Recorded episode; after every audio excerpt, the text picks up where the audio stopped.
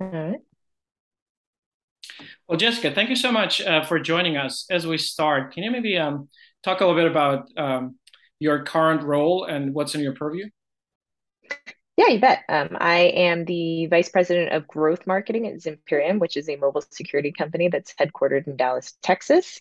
Um, and as the head of growth marketing, I own digital marketing, demand gen, website, social, um, partner marketing, customer marketing, and events. Um, so a decent chunk of the marketing organization. Yep. Awesome. Well, it's, yeah, it's a big, a big area.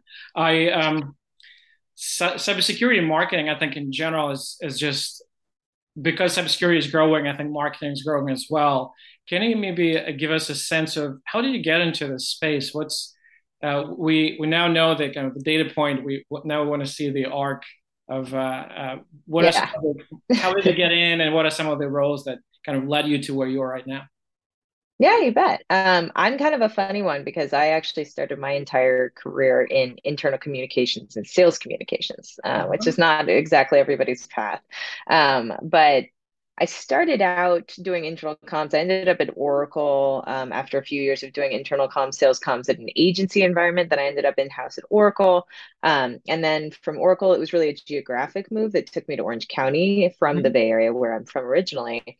Um, and in Orange County, I you know found out about this company, Cylance that was an endpoint security. Seemed to be kind of a big deal. It seemed like an interesting opportunity. They had an opening for a head of internal comms and sales comms, and so that's how I landed at Cylance. Um, I started out doing internal comms for our head of HR, Vina, and mm-hmm. then I was doing sales comms for Nick Warner, who is now over at Sentinel One. Um, and you know, what happened was at Oracle, I had kind of worked in the sales comms function in North America, but I ended up transitioning into the events team. And because I worked so closely with so many executives um, working on their content, their presentations for our events, I ended up really kind of transitioning into a sort of a content strategy role while I was or- at Oracle. Um, and then when there was a change up in the marketing leadership at Cylance shortly after I started, um, they saw that I had content strategy experience mm-hmm. and they asked me if I would go ahead and tackle the content strategy at Cylance because what was awesome at Cylance was we had an incredible team of really, really knowledgeable people who were producing just tons and tons of volume of great content. But mm-hmm. there was no underpinning strategy, there was no taxonomy, there was no sort of inventory management or systems to standardize the workflows on that. And so I was able to implement a system where we did create a taxonomy, a tagging system, surface content, be able to use it really, really strategically. And it kind of all just snowballed from there. So, um, yeah, at Cylance, I ended up owning content strategy. Then I ended up owning sort of demand gen from mm-hmm. there based on the success of owning content strategy. And then I you know was doing that relatively successfully and then when blackberry acquired Cylance, um, i was doing that as well for the entire Cylance business unit as part of blackberry Awesome. Awesome. Very interesting. Yeah. I, um, well, again, kind of continue this thread that uh, cybersecurity as a as an as an industry is growing. I think it, it, kind of draws a lot of attention um, and kind of marketers who are in technology space or maybe even um, kind of more junior professionals or even maybe uh, more upstream of that. I mean, students as they're looking to make a career and, and they want to pick up an industry. Uh, mm-hmm. There's so many things to do. I mean, there, uh, so many kind of tacks that could that could explore so many so many different pathways. But from kind of your vantage point, what would you recommend someone who's maybe just starting out or maybe a little bit more junior? Um, what what should they spend their time on? What what would kind of define their career success uh, if if they focus? Is it is it networking? Is it trying different things? Is it, is it sticking with a company on a high growth trajectory? What, what would be your advice for someone who's just kind of uh, looking out to make a career in cybersecurity marketing? Yeah. So a few things. Um, I would say, you know, a lot of cybersecurity marketing, unless you're working for, you know, infrastructure necessarily, it, it's really kind of B2B SaaS, right? And mm-hmm. so there's a lot of transferable skills and knowledge in any B2B SaaS company when you're trying to make a move into cybersecurity. So I would start there and just say, don't freak out. It's not an entirely different beast in essence, you know, these are uh, mostly B2B SaaS companies. So any knowledge that you have that you've developed as a result of a B2B SaaS marketing experience or career so far is going to be largely transferable into a cybersecurity environment. Now, that said, there are some you know different aspects and nuances to cybersecurity marketing where if you have a threat research team or a threat intelligence team you have just this incredibly expanded ability to produce really really great content and also a need to sort of harness those abilities or if you're doing any sort of security testing or working closely hand in hand with the analyst that's a little bit more you know specific obviously. Or you know if you're working in customer marketing security customers as we all know and we face on a daily basis can be a very difficult beast to work with when you're trying to you know get logos on sites get case studies etc so there are of course nuances. Um, i would say i'm going to put in a plug for the cybersecurity marketing society. There is this amazing um, community of professionals who all work in cybersecurity mm-hmm. marketing and we have a slack community. There's events but um, it's a great place to start to you know get your foot in the door, start to understand what some of the nuances are, read and experience other people's expertise and advice on some of the very targeted channels about kind of what you're trying to learn. But you know do your thing and and because we're all so specialized in marketing these days whether you're product marketing digital marketing continue to do that thing and just figure out what the nuances are about cybersecurity whether it's from the content angle as i mentioned mm-hmm. um, it's it from the events angle what are the major trade shows if you work in events marketing or if it's customers start to do the research specifically on what some of the major cybersecurity companies are doing what they're producing what the the platforms and the tools are that they're using so that you can understand understand exactly what the tools the tool set is going to be that's going to work in cybersecurity. Certainly, and actually, this uh, the cybersecurity market that you mentioned, I think there's an event coming up in um, in, in November. Yeah. Yes. Yeah. yeah. on the East Coast, and I'm very sad I'm going to miss it this year. But um, yeah, it's a, it's an incredible group of people who are all just looking to support one another and learn from each other about what's working and what's not working in cybersecurity. Certainly. Absolutely. Yeah. Um, well, you mentioned some of the areas you're responsible for. Uh, demand generation, events, uh, digital. What's what's working for? It, it seems like things are. It's it's always a moving target. One year mm-hmm. it's all about inbound. Then next year, oh, inbound is awesome, but conversion is 0.001 percent. So oh, it's yep. about events. Oh, there's yep. Oh, it's about webinars. So it seems like there's kind of uh, maybe it's a, on the one side, it could be like a shiny penny, uh, shiny penny syndrome. You're always kind of looking for something new. But what is working now? What's what's what's kind of producing, which uh, enabling you to tell the story, um, mm-hmm. get to the uh, top of the list for consideration for cybersecurity professionals, your kind of potential clients, and what's uh, what makes you successful in your role, um, whether it's a tech stack or strategy or a specific area uh, what, what's working for you now? Yeah. Um, I'd say there's kind of three different areas in the sort of the three different areas. It's very top of funnel. Um, we do have a threat research team. Um, so we have a team of people who are, you know, their their whole role is to produce really awesome threat research that not only informs our product strategy, but it also informs obviously what we're able to publish in terms mm-hmm. of thought leadership, um, you know custom content that nobody else has access to and because we work in mobile security which is you know a small corner of sort of the endpoint security space but is it has massive massive implications especially coming out of the era of covid we are able to produce really really critical threat research um, on topics and specifically you know threat groups or um, specific types of threats for mobile devices and mobile applications.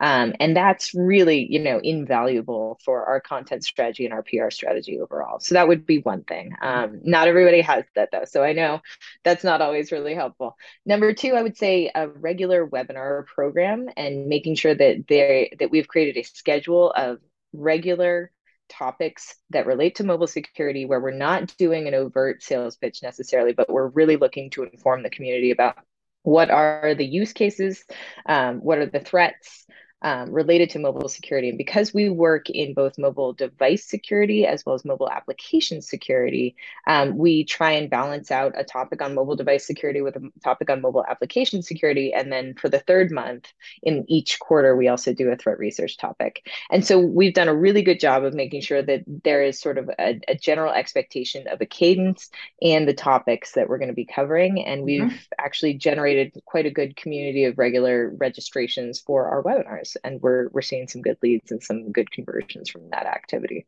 Awesome. Um, and then the third thing I would say is executive roundtable programs. So in terms of in-person events, um, especially in the covid era it's really been hard to figure out what works anymore and what you know gets people out of their homes to actually come to an in-person event.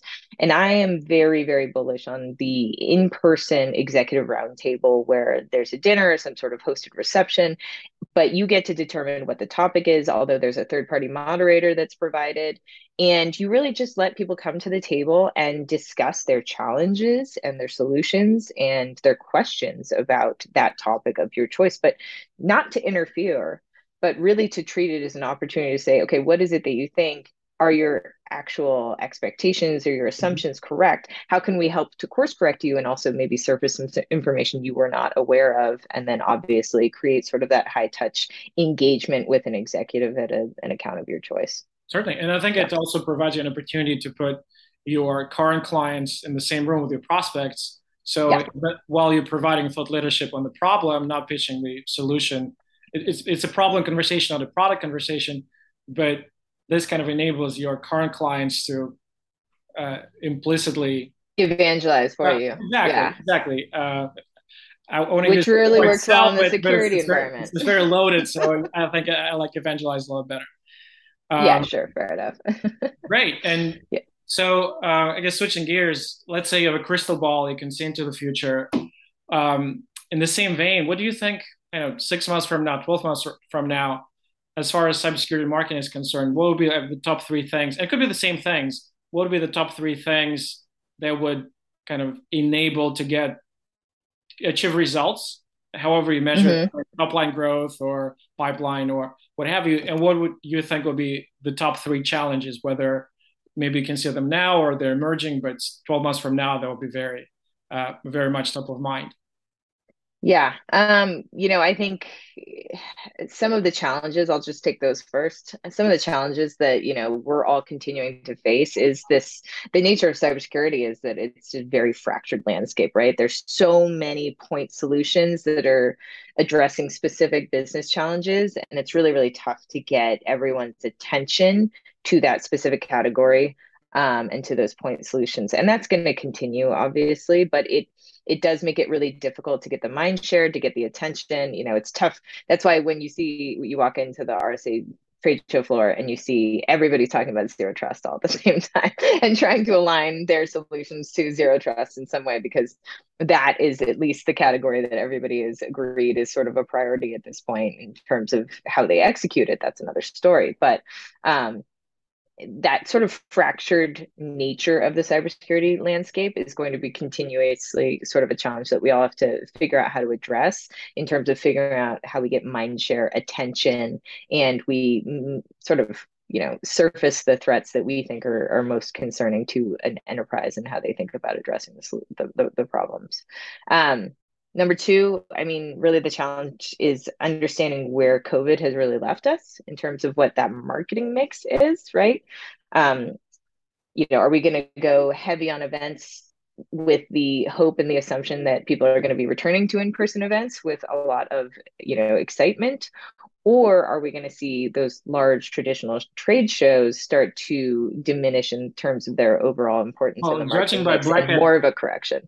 Well judging by Black Hat and RSA i think that people are were itching to get back uh, to kind of into face face to face kind of interaction. I mean i, I attended yes. both next to Black Hat for the first time and i was very pleasantly surprised. Not, not to uh, kind of interject but uh, no. it, no I, I, I absolutely yeah, I think that that's true. Is that um, definitely people felt like there was a lot of excitement around those larger trade shows. I think some of the medium sized events or the more regional and industry related events maybe took a hit on attendance mm-hmm. actually.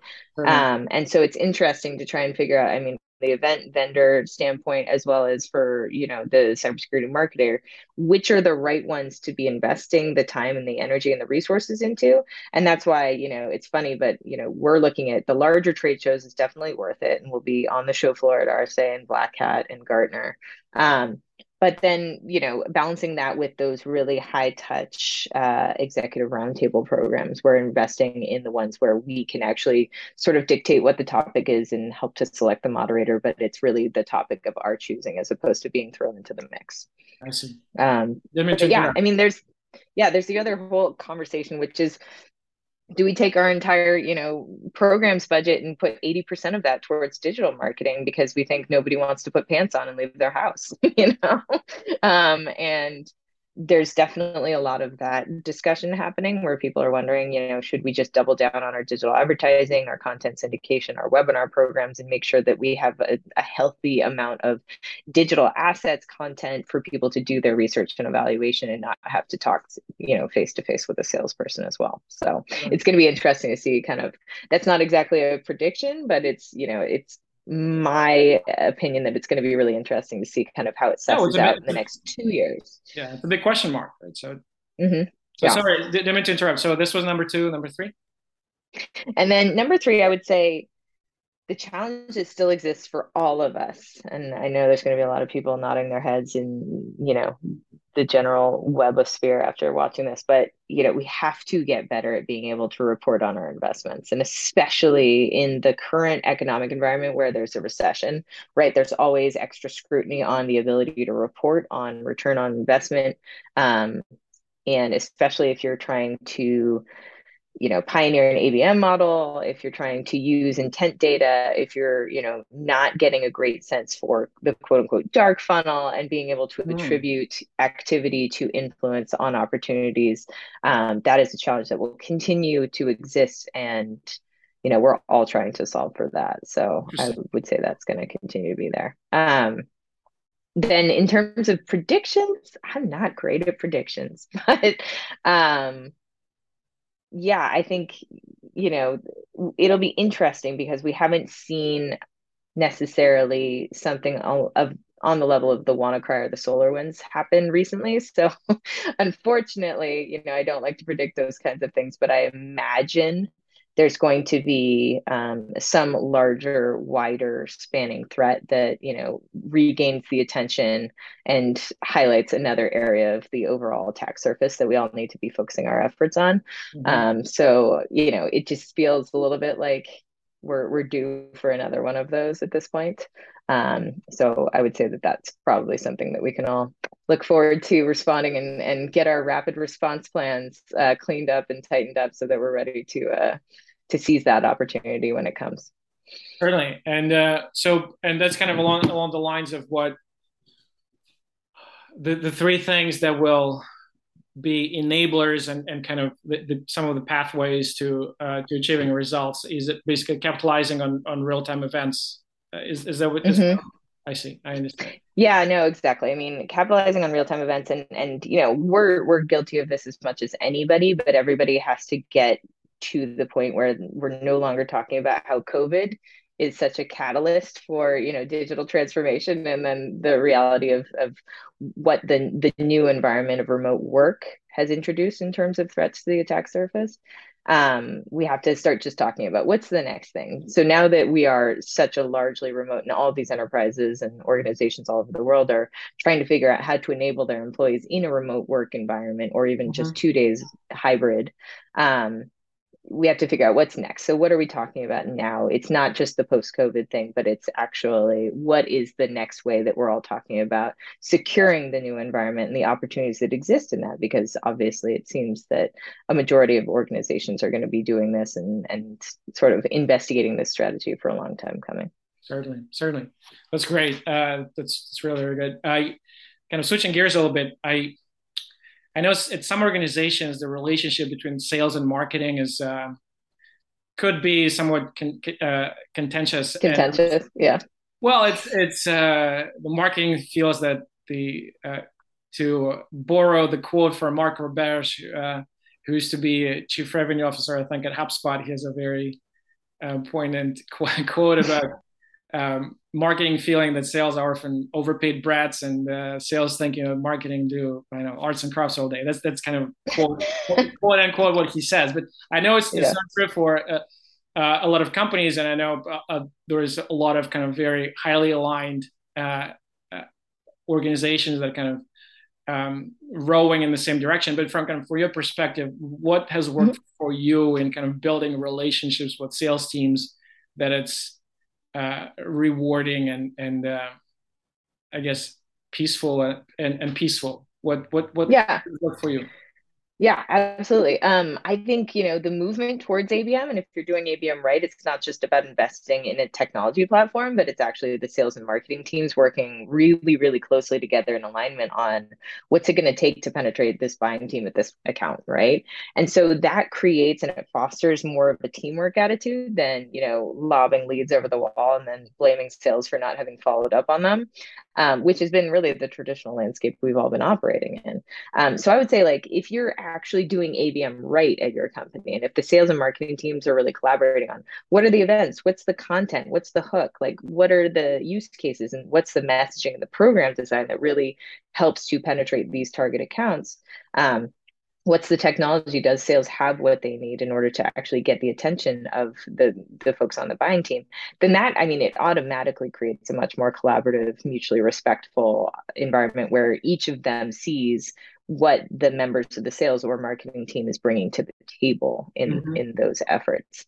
Um, i would say that. And then b i would say honestly centering um, ops under revenue ops, which is a blended team, right? Of sales, if you have customer, customer marketing, partner marketing, or any of those ops, sales ops, partner ops, customer ops, and marketing ops, all under sort of a centralized revenue ops team where everyone has to work together and understand what the implications of the data they hold on the systems they own and they manage has to do with what everyone else is doing that also can really really help because then if everybody sees that the ops the data the you know signaling that's coming out of there is benefiting everybody's efforts on a daily basis it also can engender that really much more collaborative environment as well. certainly because it gives you in, uh, obvious insight. It's clear what's happening and it just avoids finger pointing and, and shifting shifting the yeah. blame. And also you mentioned pre, uh, before you mentioned you mentioned that um, measuring return on investment is, is critical, which kind of mm-hmm. incentives and uh, actions really and plans along that. It's both teams are kind of looking at the same uh, star kind of to, to align uh, align the efforts. So I think I, imagine it's probably also very helpful. Uh, that's yeah. great. It's um, uh, it's it's interesting that you mentioned dark funnel. I think uh, I, I, I, hear it more and more being popularized. Uh, make uh, yeah. popular by uh, some of the Chris agents. Walker. Chris Walker. I was going to say it's it's interesting that you yeah. him. Uh, that's exactly how I was thinking about, and he basically said that uh, a lot of marketers still see themselves as uh, uh, lead generators, but it's really should be about demand, which is kind of a lot more upstream. And he's kind of mm-hmm. a big proponent on things that are not if if you look at attribution, it's all Google Google Ads, but it's really the last stop. And the first stop could be a conversation in the hallway, a private message on Slack, someone meeting yeah. uh, peers over over coffee or, or dinner, which is mm-hmm. I don't even know if it could if it could be measured ever, right? It's it's really kind of in the private eye. But what yeah. are your thoughts on kind of incorporating some of that thinking into how you think about uh, your top level strategy and maybe some of the plans for 2023? Yeah, you know, that's a really, really tough one because I, as bullish as I am on attribution systems, and actually Chris Walker is not always super bullish on attribution systems. Well, he's talking about um, self-attribution, right? So tell people how did you, yeah. Uh, what started your journey, and then how do you end up, right? end up here? Yeah, it's just I I think that we all have to accept that there's it's always going to be somewhat of an inexact system of measurement. Um, I like thinking about every touch point as, you know, a proportion of overall influence, but understanding that they're, you know, if you're doing it right for top of funnel, for brand awareness, for category awareness, and you're just generating enough content to help educate the market on, you know, what your category means, why it's important, and what, you know, what role your solution is playing in that overall category, you know you have to accept that there's going to be conversations that are going on way beyond your ability to measure it at the top of funnel but that downstream you'll be able to measure where that was coming from. Um, I think self-reporting, you know, is good to a certain point, but I think a lot of people are probably like, I don't know. You know, when I think about the last three software platforms that I brought into any company, I could not tell you the first time I heard about it or how, you know, because I'm not necessarily all that conscious of the things that are always influencing my behavior, whether it's, you know, an online ad on LinkedIn or was it, you know, an email that I received that I subsequently deleted really quickly because it was an unsolicited email amongst 75 that I received received that day, but still the name got logged in my brain. you know, it, we have to accept that to a certain extent, it will be inexact um, at a certain level, but we have to measure what we can measure. We have to be you know aware that we need to ask the questions and that you know where did you first hear about us or what has been kind of the biggest aspect of this sales process that made that has made the biggest impact on you mm-hmm. um, and and be able to ask sort of those anecdotal questions and, and gather that data that way. Now whether or not that goes somewhere where somebody's regularly reviewing it and making new decisions about the strategic choices in your overall like marketing toolkit uh, that's a whole nother question. Um, because i'm not a fan of just gathering data for the you know just the sake of gathering data. I want it to be actionable and i want there to be a system and hopefully automation to do that but it's not always possible. Awesome. Yeah uh, that's that's very interesting and and uh, certainly certainly actionable i i know coming up on time uh, jessica when what's what's the best way to connect? Uh, are, you mostly LinkedIn, Twitter? If people want to reach out, uh, yeah, yeah. LinkedIn is usually yeah, that's the best spot for me. So you can find me at LinkedIn, um, Jessica Vose, and I'm at Zimperium. That's the easiest way to connect with me, and I'm generally pretty good about responding to any connection requests or messages. Um, but I'm always happy to talk shop about demand gen strategies, event strategies, attribution modeling, um, anything, um, and certainly again would definitely encourage folks to join the Cybersecurity Marketing Society. It's a it's a really great uh, community of professionals who are all there to help each other. Absolutely, Jessica. Thank you so much. Thank you so much.